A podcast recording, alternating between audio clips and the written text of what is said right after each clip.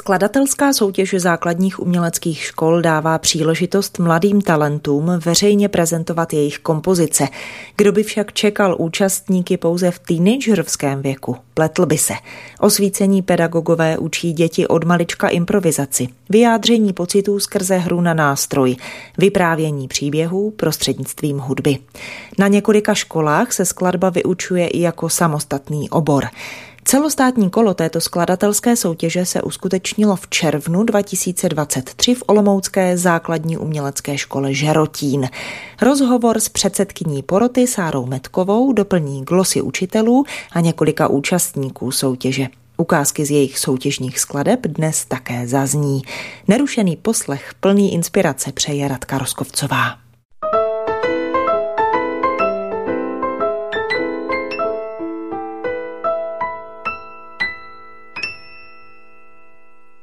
Jmenuji se Michal Šlajs, je mi 12 let a přijel jsem z Brna. Jsem přijel na tuhle skladatelskou soutěž s mojí skladbou na buben a klavír. Myslím si, že teda zní hodně dobře. A... Máš z ní radost? Jo, mám z ní radost všeobecně. Uh-huh. A jak se stalo, že si takovou skladbičku napsal? To tě tak jako popadlo třeba někdy večer, když už si měl úkoly napsané, tak si řekl a teďka složím skladbu pro klavír a buben. Já jsem si jeden večer náhodně bubnoval na buben, po mě napadl nějaký rytmus, dal jsem si ho do programu a potom jsem si ještě přemýšlel, jaký tam bude klavír. Tak jsem si jeden klavír napsal, akorát to znělo moc monotónně, takže jsem ten klavír ještě na konci předělal a teď tady mám finální verzi, kterou jsem tady zahrál. No a ty si řekl hodně důležitou věc. Dal jsem si to do programu, takže to znamená, že pro to svoje komponování používáš počítač. Jo, používám. A Jak ti to pomáhá? Pomáhá mi to v tom, že rovnou si to můžu vytisknout třeba, aby jsem si to mohl hrát i s klavírem s paní učitelkou a mohl by jsem to i paní učitelce poslat. Tam je i náhledová verze, aby se mohl zjistit, jak to zní všeobecně. No. Hmm, tak to je dobře. Kolik máte, Michale, doma nástrojů hudebních? Že když ty jsi klavírista, ale bubnuješ si doma na buben, tak vyjmenuj, co ještě máte. No, máme klavír a já ještě hraju na housle. Napadlo tě někdy napsat skladbu pro housle? No, já už jsem jich napsal celkem hodně pro housle, ale to já nejraději pro ty housle skladám, protože vím, co tam jde. A i pro violu, prostě pro všechny strunné smyčcové nástroje to jde nejlépe. A myslíš si, že pro skladatele je důležité, aby ten nástroj, pro který píše, dobře znal, aby na něho uměl hrát? Je to celkem, hodí se to, no. Hodí se to, aby se mohl nejspíš přijít na nějaký nápad. Pokud si třeba zahraju na nějaký ty housle, tak si pomůžu vyzkoušet nějakou skladbu, která mě napadne, protože dokážu si improvizovat s tím, a pokud to zní hodně dobře a líbí se mi to, tak si to zapíšu.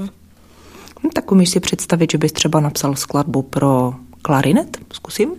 To už jsem napsal a nějakou soutěž to vyhrálo.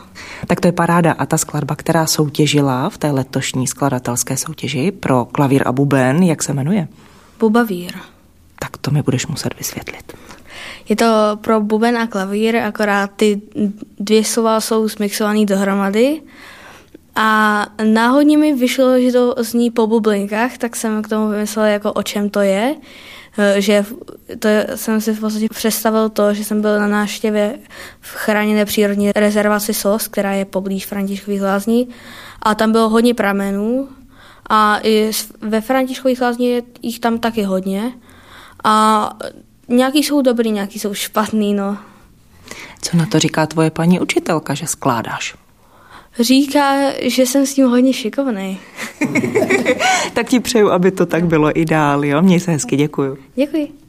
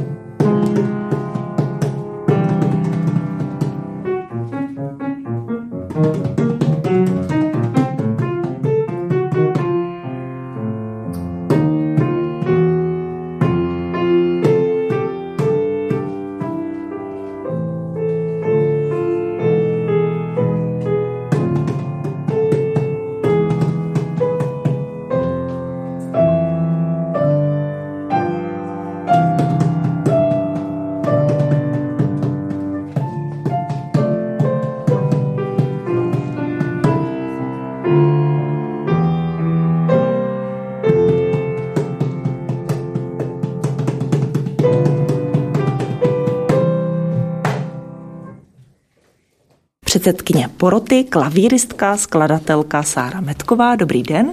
Krásné dopoledne, moc vás zdravím. Jaké máte pocity ze skladatelské soutěže základních uměleckých škol? My natáčíme v průběhu té soutěže, něco už je za vámi, něco ještě před vámi. No tak eh, ten hlavní pocit je takový, že to vypadá, že skladatelé nám nevypřou, protože s každým ročníkem soutěže jich více a více. Letos jsme dokonce měli 87 účastníků, což je od roku 96 absolutní rekord přihlášených a přišlo nám do prvního kola 236 skladeb, kterými jsme se teda s mými kolegy porodci museli probrat a byla to práce velmi inspirativní, protože ty nápady, které děti mají, jsou opravdu úžasné a musím říct, že i slzička občas ukápla u toho piana, když jsem si některé skladby hrála. Zhoda poroty panovala ve většině případech, takže talent je to, co určitě mladým českým skladatelům a moravským nechybí. Akcentovat bych chtěla i to, že Účastník eh, soutěže skladatelské eh, základních uměleckých škol nemusí být žákem oboru skladba a dokonce ani nemusí umět hrát na žádný nástroj. Vlastně úplně stačí, aby byl žákem jakékoliv základní umělecké školy, třeba tanečního oboru. A tímto bych chtěla velice apelovat na naše kolegy instrumentalisty, aby se svými dětmi co nejvíc improvizovali a tu kreativní složku akcentovali při výuce, protože jak to dělají někteří naši milí kolegové, například tady v základní mělecké škole Žerotín, kdy věnují opravdu velkou energii tomu, že s dětmi improvizují, zapisují, nahrávají jejich nápady a skladby, pak to přepisují do not nebo jim pomáhají se zápisem a dělají to vlastně ve svém úplně volném čase, protože jak mám informaci, tak obor skladba je tady teprve prvním rokem letos. Takže není úplně nutné, aby skladba byla předmětem eh, v té základní umělecké škole, ale vést eh, ke kreativitě a rozvoji hudebnosti, improvizací a zapisováním těch hudebních nápadů, kterých děti jsou plné studnice, eh, můžeme my všichni, i jen tedy instrumentalisté. No, já mám někdy pocit, že kantoři na zuškách se toho ale bojí. Že chtějí hrát skladby ze světové literatury, chtějí možná plnit nějaké tabulky účastnice soutěží a že se bojí vlastně i sebe nechat se pustit k tomu nástroji a jen tak si zahrát. Ono eh, je tam určitě znát, kdy za času jejich studií tohle to opravdu nebylo příliš rozšířeným fenoménem. Nebylo to asi ani možné, že? A nebylo to možná ani možné, ale ty děti, uh, oni to vlastně všichni vědí a umí. My jenom jim musíme dát ten prostor. My ani nemusíme být eh, nějakým způsobem vzdělání, uh, tedy mít vysokoškolský diplom z oboru kompozice nebo sedět v učebnicích harmonie, abychom v tom žákovi probudili tu jiskru a, a to, že on může sám. Protože je otázka, jestli je opravdu cílem základních uměleckých škol pouze vychovávat závodníky eh, do soutěží, na což cítím, že je velký tlak. A jistě i tohle je velmi podstatná složka té přípravy třeba na umělecký budoucí život. Ale je otázkou, jestli tedy stejný poměr by neměla mít i ta tvořivost, svoboda, improvizace, kreativita, koncentrace na něco, co já tady a teď tvořím, vytvářím, protože mám informaci, že u nás na Zuškách je věnováno asi zhruba 4% tvorbě a 96% té samotné interpretaci těch kuliček, když to řeknu s nadsázkou. Já tam cítím velký přesah. Ono podporování té kreativity nemusí být vlastně jakoby platné jenom v tom hudebním oboru. To je prostě věc, která se do života nestratí, která přece souvisí s takzvanými soft skills, s komunikací, že vlastně tomu žákovi můžeme pomoct jako být lepším člověkem. Neříkám to moc vznešeně. Ne, máte obrovskou pravdu a teď jenom malinko se přesunu eh, k tomu, co jste řekla, kreativita, komunikace, koncentrace, eh, jakýkoliv chirurg, eh, jakýkoliv právník tady tyto dovednosti, zkušenosti s tím, že umí jinak přemýšlet a dokáže se v dnešní době mobilních technologií a jiných potvorstev i soustředit, protože, jak víme, tak to velice zasahuje třeba do, do schopnosti koncentrace lidí, která se snižuje.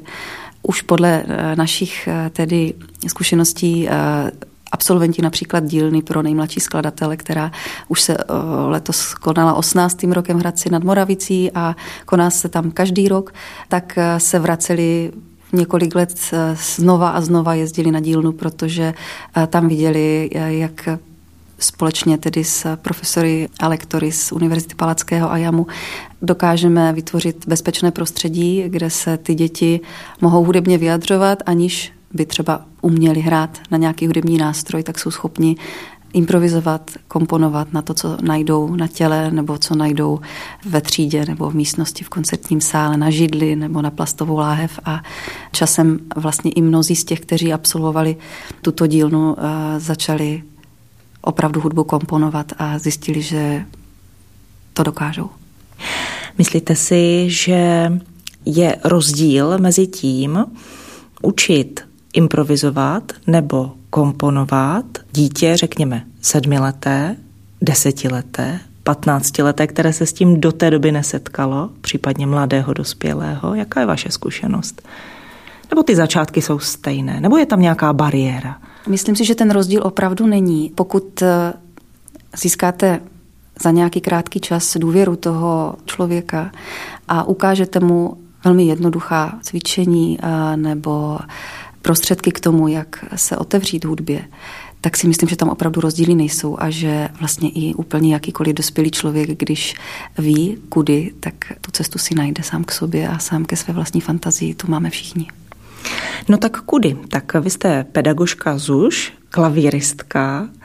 Když vám tedy přijde dítě a chcete mu ukázat tu cestu, čím začnete? Jako, zkuste být konkrétní, třeba nás poslouchají i pedagogové, kteří vlastně nevědí, jak na to. Tak jako velice snadným způsobem je, a konkrétně tedy já, když e, učím hru na klavír a přijde mi žáček na první, druhou hodinu, tak nezačínám notou celou a půlovou a, a nepočítáme, ale otevřeme si křídlo, zmáčkneme pedál a začneme si třeba lovit ve strunách a zjišťovat, že klavír vydává všechny možné zvuky, i perkusivní, dá se ze spodu hrát jako na bubínek a, a můžeme si udělat čaroděje někde v basových strunách nebo bouřku nebo hrát na něj jako na cymbál. Objevíme hned z kraje obrovské zvukové možnosti, který nejen klavír, ale jakýkoliv jiný eh, hudební nástroj skýtá a skrývá. Myslím si, že to vlastně každý dobrý hráč eh, ten svůj nástroj zná a jenom nesmí být limitován tím, jak třeba on byl veden a, chtít se dívat na to eh, trošku z širšího hudebního pohledu. A tak tedy si chviličku hrajeme a většinou se to dětem moc líbí a potom přicházíme už teda rovnou k improvizaci, třeba můžeme přejít eh, na tu klaviaturu a eh, velice jednoduchou cestou, jak eh, vlastně přimějete každého člověka, aby si zahrál hned na první hodině, ačkoliv ten nástroj vidí poprvé v životě, jakéhokoliv věkového spektra, je to, že s tím začnete improvizovat na černých klávesách. Ona ta pentatonika zní strašně krásně, neexistuje tam falešný tón a vy můžete buď ho doprovázet, nebo ho nechat samotného, ať si ty tóny z klavíru krásně probudí ten nástroj a tam většinou se to tak všechno hned otevře a potom už se snadno eh, přechází, tvoří a zachycuje ty hudební nápady a pak třeba přejde rovnou i k interpretaci nějakých eh, skladbiček podle sluchu, pak podle notiček. Takže jako každý má tu cestu jinou a je mezi námi naštěstí už dneska hodně otevřených eh, myslí a, a erudovaných eh, pedagogů, kteří to dělají opravdu skvěle. Takže tím zase nechci říct, že by byla nouze o ně. Tady vedle nás sedí například Hana Švajdová, která je v tomto naprosto vynikající. Vyplývá mi z toho, že dost důležité je podpořit eh, ze strany pedagoga toho žáka, že nic není špatně.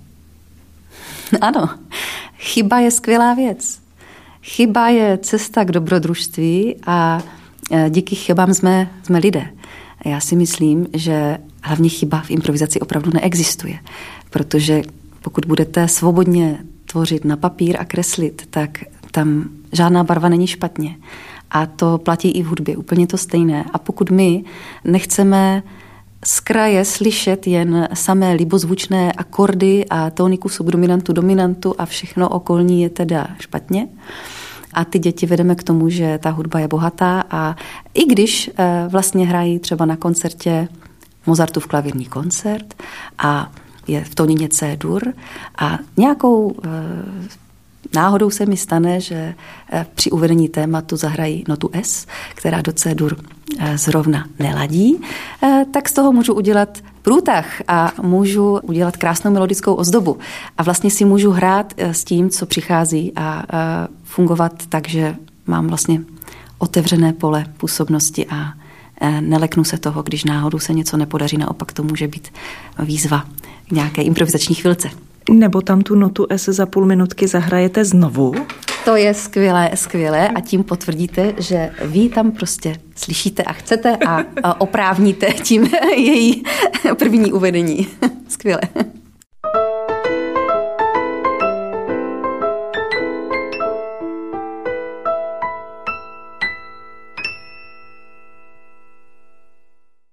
Hana Švajdová, pedagožka Zuše Žerotín a David Vlček, její žák. Dobrý den, vítejte. Dobrý den. Dobrý den. Hanko, ty se podílíš na organizaci tady té soutěže. Eh, jak velkou radost z toho máš? Ano, Zuš Žerotín se letos poprvé podílí na organizaci eh, skladatelské soutěže Zuš a máme z toho velkou radost, i když to bylo opravdu mnoho práce mých kolegů i našeho pana ředitele a máme z toho obrovskou radost, protože naši žáci včera získali mnoho ocenění. Mimo jiné tedy David Vlček získal zlaté pásmo v té nejvyšší kategorii. Měli jsme čtyři žáky, jeden ten nejmenší získal stříbro a ti ostatní všichni mají zlato.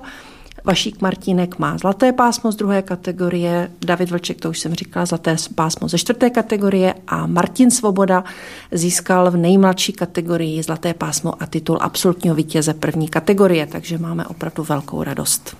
Hanko, ty učíš děti improvizovat, vlastně všechny svoje děti, které vedeš na klavír. Eh, tak ta otázka zní, proč si myslíš, že je to důležité? Myslím si, že je to nesmírně důležité, protože já sama, když si můžu něco zaimprovizovat, tak vlastně se tím můžu svoji duši osvobodit, vyjádřit svoje emoce bez nějakých pravidel, bez toho, že mě někdo bude posuzovat. A když se mi chce, tak můžu ty emoce se potom podělit s někým, koho mám ráda, nebo i s publikem, které poslouchá. A to se snažím naučit i své žáky, aby měli tu svobodu vlastně toho vyjádření. Já neříkám, že klasická výuka je špatně, všichni mý žáci ode mě slyší, že musí ovládat ruce, aby mohli právě mít tu svobodu toho projevu, že bez toho, že ovládají techniku a že vlastně znají ty zákonitosti, takže potom tu svobodu nemají, protože jim to nehraje tak, jak by potřebovali a když třeba slyší něco krásného v hlavě a ty ruce to nezahrají, tak eh, to není úplně dobře. David Vlček, Davide, kolik je ti let? 18. Tak stalo se ti někdy, že bys měl v hlavě hudbu, kterou nedokážeš zahrát? Ježiš, těch, těch už bylo. no, asi od Mozarta turecký pochod, to, to už je několik let zpátky. A že bys měl v hlavě nějakou hudbu, Aha. o které sníš a kterou bys rád napsal, ale nedokážeš ji sám zahrát na klavír. A nebo víš, že ani by nebyla vhodná pro klavír a byla by třeba pro zobcovou flétnu s doprovodem violončela, harfy, čembala a cymbálu. Je, no, tak to mě ještě nenapadlo. Každý nápad, který přijde, tak je dobré si nahrát a zapsat si ho, takže nějak jako tak to neřeším a prostě to, co přijde jako mi do hlavy, tak to tam zapíšu. Používáš počítač? Mhm, aplikaci MuseScore. Připadá ti to výhodné umět jako mladý skladatel psát na počítači? Určitě. Jednak to ulehčí práci, že zapisovat jako rukou na papír to dá jako, jako hodně času, když to napak na ten počítač, tam se ty noty prostě naťukají a pak se to prostě může jednoduše poslat přes mail a vytisknout.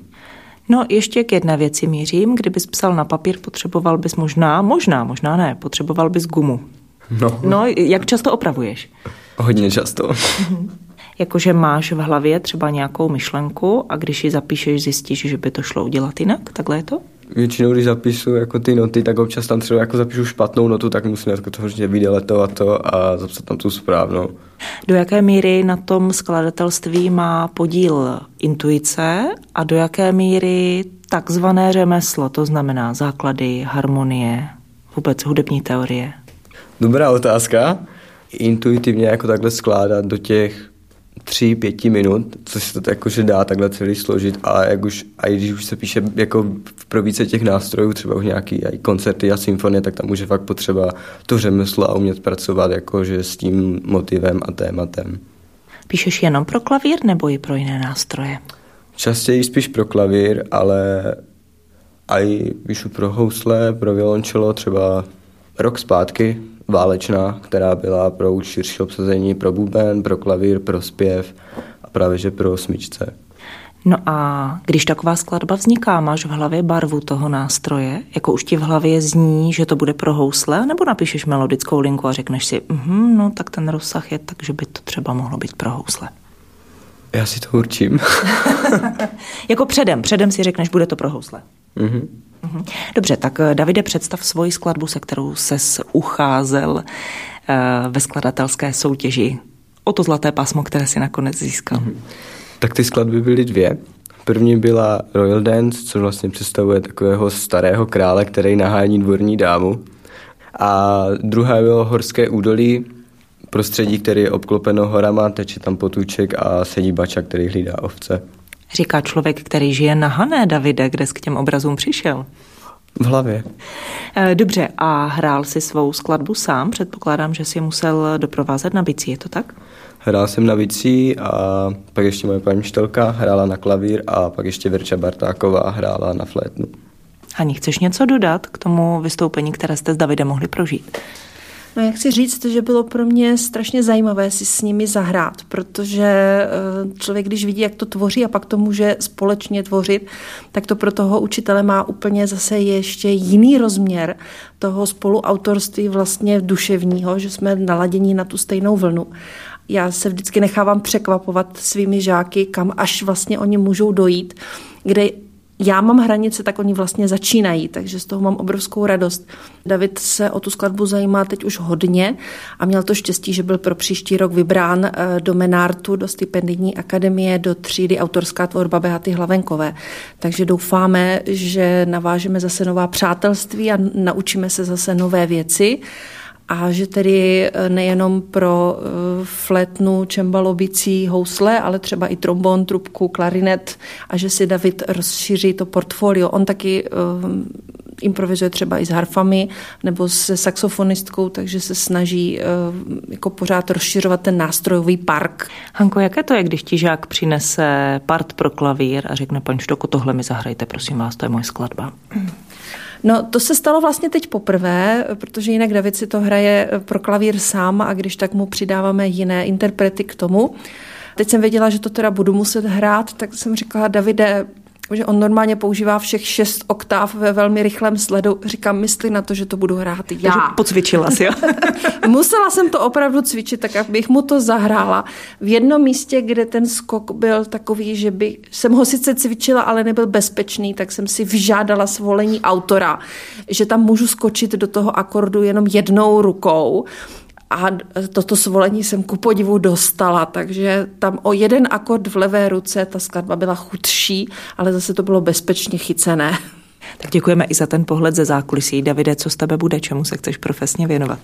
Já chci být filmový skladatel, že vlastně skládat scénickou hudbu do filmu a právě proto jsem se i hlásil do toho Menartu k Beátě, která se tady tomu, krom toho všeho, čemu se věnuje, se věnuje i tady tomuhle a pak kompletně jako třeba psát pro orchestry a filharmonie. To je můj největší sen. Tak ať se ti daří, přeju všechno dobré. Děkuji za rozhovor oběma. Hanna Švajdová a David Vlček. Děkuji moc krát. Děkujem.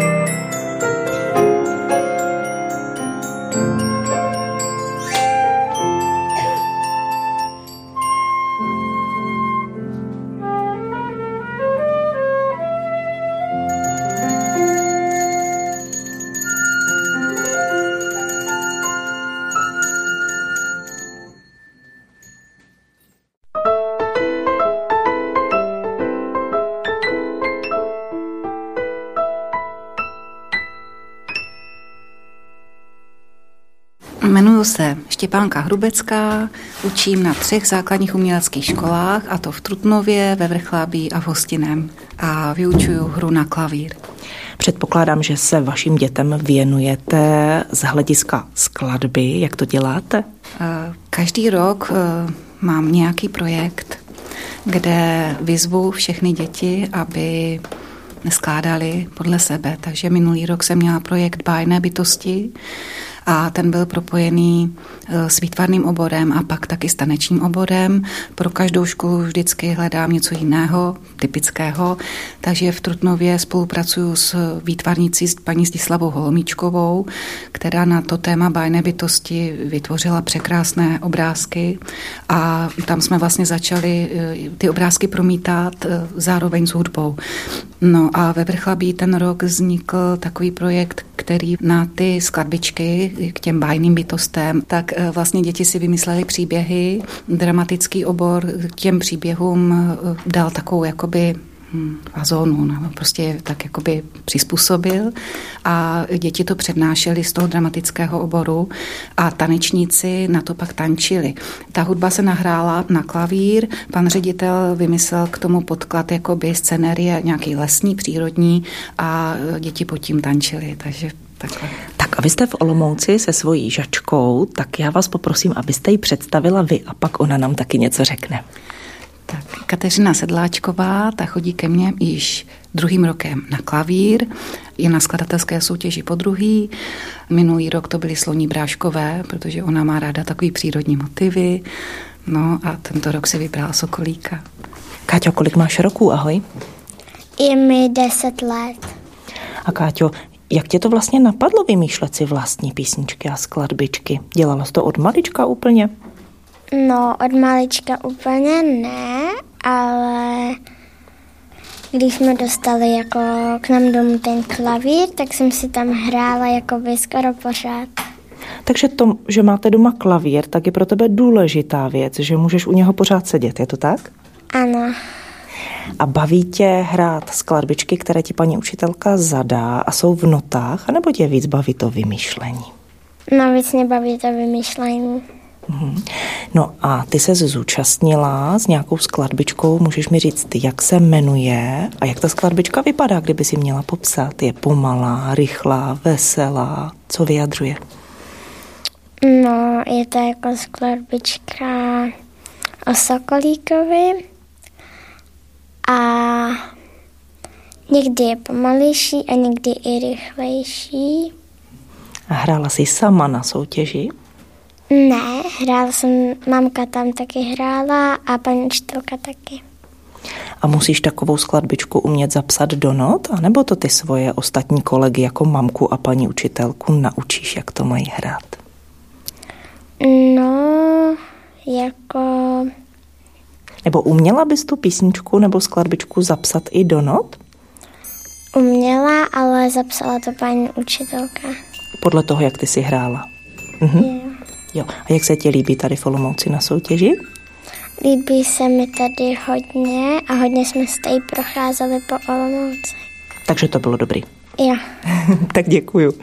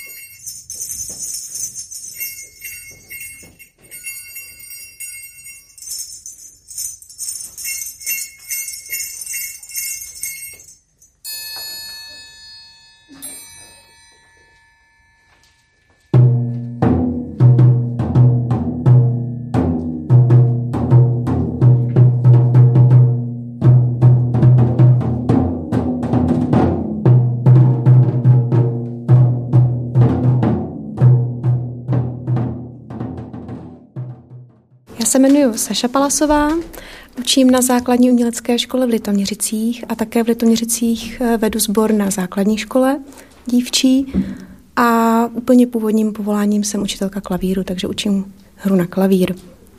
No a věnujete se taky výuce kompozice nějakým způsobem soustavně na Zušce? Nevěnuju. A vlastně to, co se nám letos povedlo s Evelínkou, tak to byl takový počin, že od příštího roku to vypadá, že se asi budeme věnovat i v rámci Zušky, že tam povedu nějaký kroužek pro mladší děti. No a co vás na tom zaujalo učit děti komponovat? Já to říkám vznešeně, ale učit je vymýšlet si vlastní písničky. E, zaujalo. No, já si myslím, že ta podstata toho, že to je tvůrčí proces, protože mě samotnou baví cokoliv vytvářet, proměňovat a vlastně reaguju na potřeby těch dětí. Evelinka není jediná ze třídy, kdo něco tvoří, ale je to tak, že když to děťátko přijde za mnou a něco, o něco se pokouší, tak to prostě podchytíme a, a rozvineme to dál to, že je dítě tvůrčí v té hudební oblasti, tak eh, nemusí být vlastně ta jediná oblast. Často ty děti baví zároveň eh, skládat věci z korálku, vytvářet si vlastní kompozice i třeba v té vytvarné oblasti. Sledujete to podobně? Úplně na tohle to nenarážíme, jako že by děti tvořily, to vidím spíš u svých vlastních dětí, že to tak mají, že asi to možná bude obecně. My to bohužel v té jedné 45-minutové hodině klavíru jako nestihneme úplně rozvíjet takhle, tak doufám, že se nám to do budoucna povede. Tak děkuju. A ty jsi Evelínka, je to tak? Mm. Hmm, Evelínko, chodíš do klavíru hrát. Baví tě to? Asi jo? Jo, baví mě to. Hmm, a jak dlouho hraješ, Evelínko?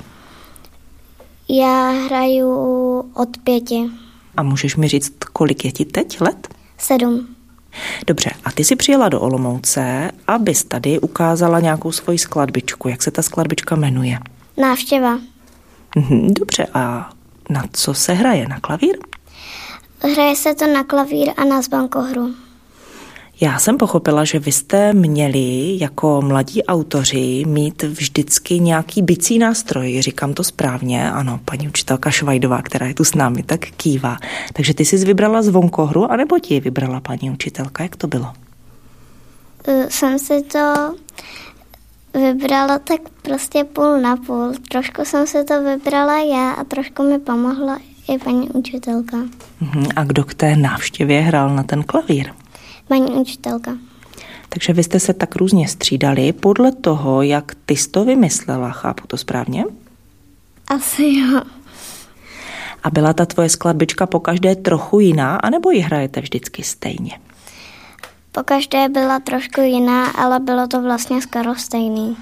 Uhum. A Evelinko, ještě by mě zajímalo, kdo v té skladbičce koho navštívil, když se to jmenuje návštěva. Máš nějakou představu, o čem ta skladbička je? Jo, naštívila zvonkohra klavír. Jakože se potkali ty hudební nástroje? No jo. No a co spolu dělali? Pili čaj nebo... Já nevím. a byla to veselá skladbička, nebo spíš ta návštěva byla taková zádumčivá, taková pomalá? Jak to vypadalo? Byla to spíš taková jakoby veselá skladbička. Dobře, tak děkuji, Evelínko.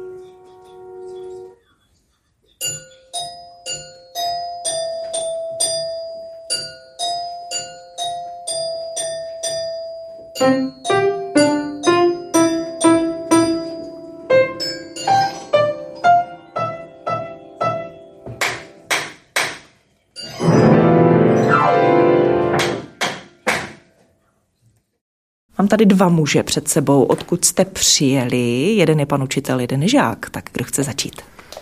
Přijeli jsme z Prahy. Tak to promluvil žák, jak se jmenuješ, prosím? Jmenuji se Tim, Timofej Goleb. Hmm, asi absolutním vítězem té letošní soutěže. Mělo by to tak být.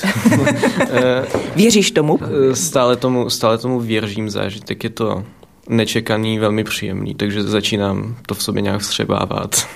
Hmm, jaká byla konkurence, Time? Konkurence řekl bych, že byla. Byla zdravá, bylo zajímavé a užitečné poslouchat i ostatní skladby za mne velmi. krásně koncipované to, že i v dost jako široké věkové kategorii nakonec jako vznikla možnost z, každé, z každého jednotlivého výstupu si odnést něco samotnému. Takže. Hmm. A kolik je ti let a kde studuješ? Je mi 15 let, studuju na gymnáziu Chodovická v Praze. A, v Praze. A na ZUŠ, eh, ZUŠ Ratiboržická v Horních Počernicích. Tak to napověděl pan učitel, tak ještě vás poprosím, abyste se představil. Já jsem Martin Kovlička, učím tady Tyma eh, mimo jiné a jsem tady za ZUŽ Ratibořická v Praze. No. Předpokládám, že jste pedagog klavíru? Pedagog primárně klavíru, ano, ale s Tymem jsme se pustili do skladby, protože to šlo, takže tak.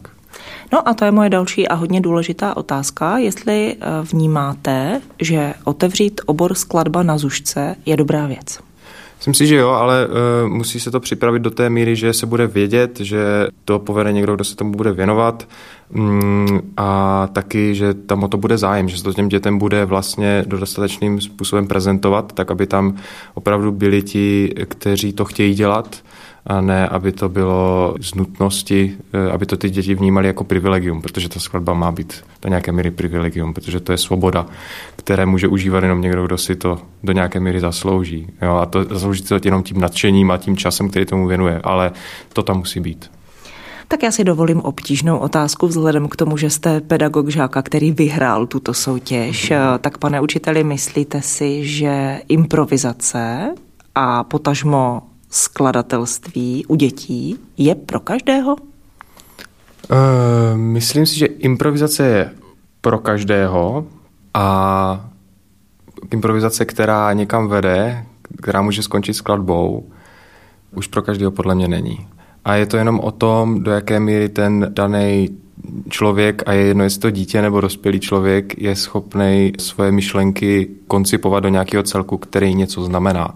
A je to úplně jedno, jestli to je text nebo hudba, ale člověk musí vědět, co chce říct a nemůže jenom tak plácat prázdnou slámu, protože ve finále to skončí tak, že to někdo bude poslouchat. A na koncertech většinou nesedí jeden člověk, ale těch lidí je tam víc. To znamená, že když skladatel má co říct, tak si zaslouží, aby to někdo poslouchal. A tím pádem musí ty myšlenky ucelit prostě. Chápu, že důležitý je ten záměr prostě. Hmm, ano, a ta improvizace může někdy skončit jak do prázdna. Jo? E, samozřejmě, když člověk dlouhodobě trénuje improvizaci, tak i v té improvizaci je sdělení. A poměrně konkrétní. Ale v té skladbě je, to jednou skončí, člověk si to sdělení vybere, tak ho zarámuje a tak s tím jakoby už ta skladba bude existovat po zbytek času. Takže to je to nebezpečí, že je to fixní. Ty má jak dlouho hraješ na klavír? Od malička? Uh, od sedmi let. Tak já půjdu od lesa, jo? A když odhledneme teď od tvých skladatelských uh, záměrů a této činnosti, jakou pro sebe nejtěžší skladbu si doteď hrál na klavír? Nějakou ze mhm. světové literatury třeba? Každé období, každá skladba má v jistém mém osobním věkovém rozmezí, v mých osobních nějakých zkušenostech jinou roli, ale řekl bych, že dosavať objektivně Mesianovi pohledy na Ježíška druhý pohled.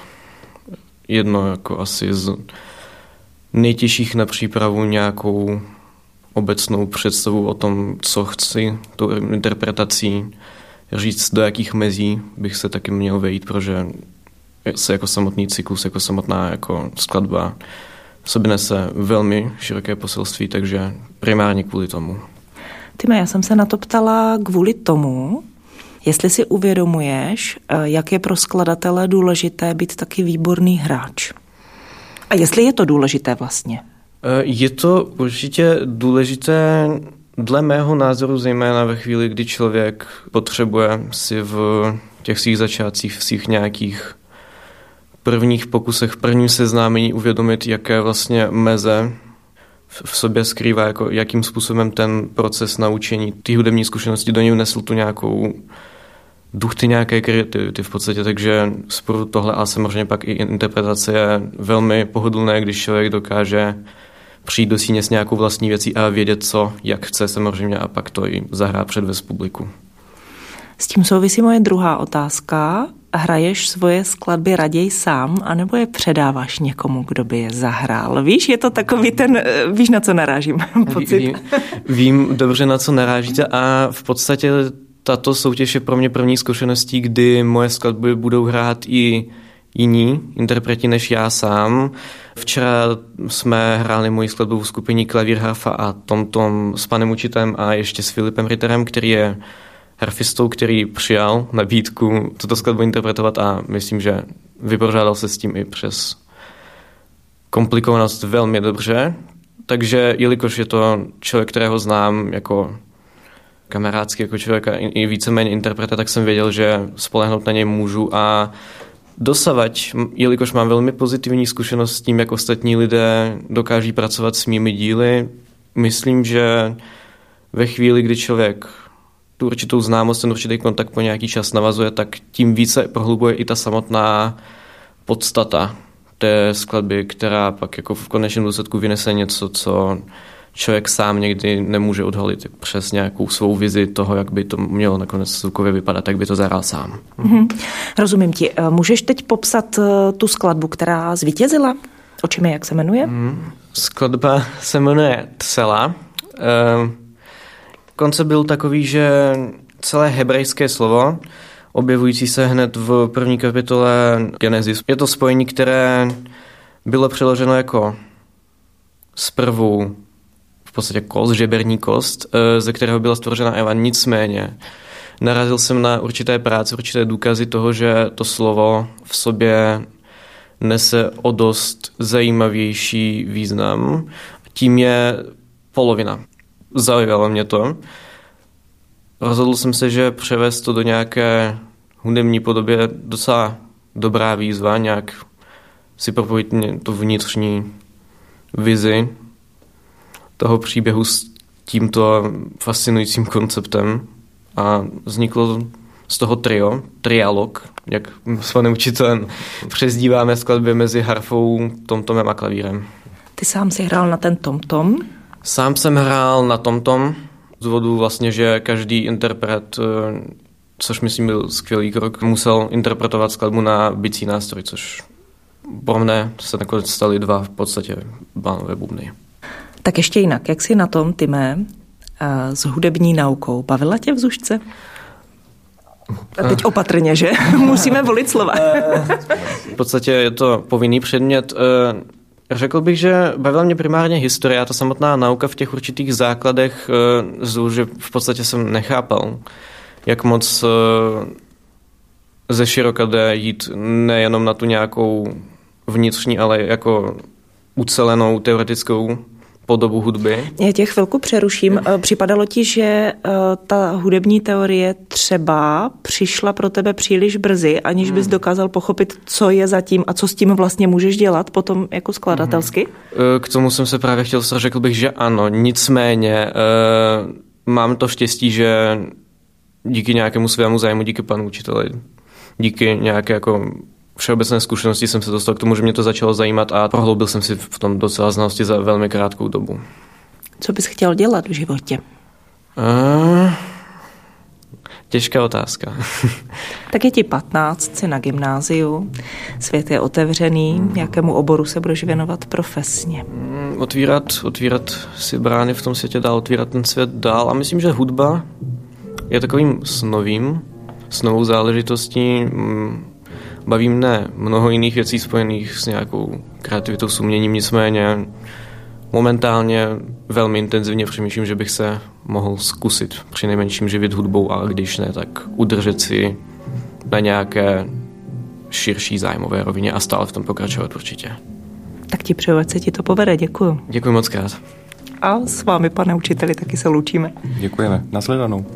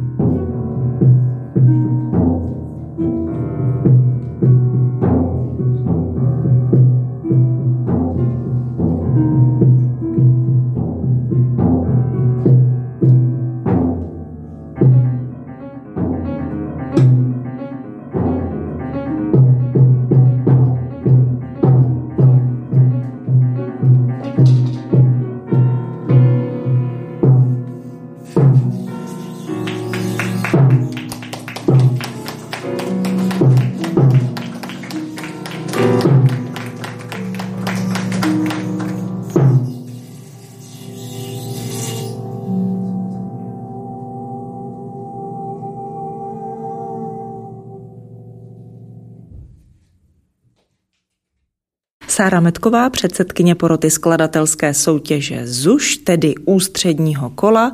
Ještě vás poprosím, paní Metková, abyste zhrnula ten letošní ročník. Vy už jste nějaká data říkala. Eh, možná by bylo zajímavé říct, kdo seděl v porotě s vámi. Ano, to jsem chtěla akcentovat, protože eh, měla jsem tu čest sedět vedle opravdu významných eh, českých skladatelů a to Jaroslava Šťastného, docenta Janáčkovy akademie muzických umění a Romana Palase, pedagoga Teplické konzervatoře v oboru skladba a oba jsou to etablovaní významní skladatelé a moc milí lidé, takže spoluporodcovat eh, byla velká čest. Soutěž funguje od roku 96, byla z iniciativy Petra, skladatele Petra Hanouska založena a opravdu se tam vystřídala úžasná jména, včetně eh, Ilí Hurníka, Potom tam byla předsedkyně dlouhé leta Markéta Dvořáková, skladatel Milan Báchor, Jan Grossman, Vojtěch Mojžíš, Miloš Štědroň, eh, Milan Báchorek, a nyní teda víc Zouhar v minulých letech a letos jsem měla poprvé a snad ne naposled tu čest eh, se s těma skladbičkama zabývat i já. V druhém kole, eh, tedy do ústředního kola, potom postoupilo 21 žáků, eh, účastníků z toho přijelo nám zahrát 20 žáků. Skladbičky, které jsme jim navrhli tedy, že by napsali povinnou skladbu s participací bicího nástroje, kdy tedy ten skladatel si na něj hraje sám, ale jinak je volné pole působnosti a může zapojit jakékoliv jiné nástroje. Takže jsme slyšeli eh, na koncertíku 24 skladeb, protože někdo nadasl dvě. No a bylo to úžasné. Musím říct, že eh, kolikrát, eh, kdyby takovýto student eh, přišel na konzervatoř nebo na jamu, tak eh, mu všichni budou tleskat, protože některé ty skladby teda byly opravdu na velmi vysoké úrovni a hudební řeč účastníků se velmi lišila. A v rámci té jejich hudební řeči opravdu dokázali úžasné věci. Měla jste mokré oči? Uh, Přiznám se, že já teď trpím suchým okem kvůli nějakým lékům, co beru. Takže jsem je neměla mokré, ale vlhké určitě. Mně připadá dobrý a strategický tah dát do propozic, aby ten mladý skladatel musel tu svoji skladbu hrát na nějaký bicí nástroj. To znamená ve skrze ne na ten, na který studuje na ZUŠ. Ano, eh, to si myslím, že je velmi dobré, protože často nás ten náš nástroj, na který hrajeme, i malinko limituje v té hudební představě a jsme zvyklí z těch eh, romantických eh, nebo klasicistních skladeb, eh, když třeba hrajeme zrovna na klavír, varháry, harfu nebo nějaký harmonický nástroj, používat jakési takové zaběhnuté postupy a už nám tam ty ruce běžně do těch akordů jako jezdí. A není pak daleko buď eh, tedy, eh, že se setkáme ve vlastní skladbě s něčím, co nazýváme kliše, co už tedy mnohokrát eh, jiní před námi použili, a nebo teda objevíme ve své skladbě něco, co už jsme dávno slyšeli a je to tam někde zasunuté. Vlastně není to originální tím pádem. To se stává i velkým skladatelům. Ale pakliže tedy dostaneme nějaké zadání, že musíme napsat skladbu pro jednohlasý nástroj například, nebo pro ty bicí nástroje, tak se nám najednou otvírá objevování něčeho, co není úplně, tam nejsme doma. A e, k tomu objevování samozřejmě patří e, nesporně to dobrodružství a při tom objevování můžeme zažít e, mnohem více těch aha, wow momentů, kdy nás prostě inspiruje najednou nějaký zvuk, který bychom na tom svém nástroji třeba jen těžko hledali. Paní Metková, co se stane se skladbičkami, které se přihlásily na skladatelskou soutěž ZUŠ? Tak kromě toho, že tady mají mimořádnou příležitost zaznít, což je někdy obtížné pro eh, děti základních uměleckých škol najít interprety pro svoje skladbičky, tedy jsou provedeny buď jejich kolegy nebo profesionály, což jsme včera také slyšeli. V rámci každé té soutěže vychází almanach eh, vítězných skladeb a letos máme teda desátý ročník almanachu, tam jsou otištěné a ten almanach je dostupný eh, pro všechny pedagogy nebo zájemce o zhlédnutí. Vydává ho teď nyní eh, Robert Mimra, a, eh, což byl tajemník poroty a je to taková duše dobrá této soutěže. A z jeho iniciativy od roku 2019 vlastně už vychází každým rokem sborník skladbiček, tedy to není úplně navázáno jen na tuto soutěž, která se koná každé tři roky, ale každý rok eh, zaslané skladbičky se tisknou a vlastně ty děti mají mimořádnou možnost je potom vidět ve sborníku, který eh, obsahuje i skladbičky jejich kolegů a myslím si, že to je takový velký úspěch, že vaše skladba je někdy vytištěná a, a můžete si odnést domů nebo případně dát kamarádům ze základní městské školy, ať ji zahrají. Skladatelka, pedagožka a klavíristka Sára Metková. Děkuji za rozhovor. Moc děkuji.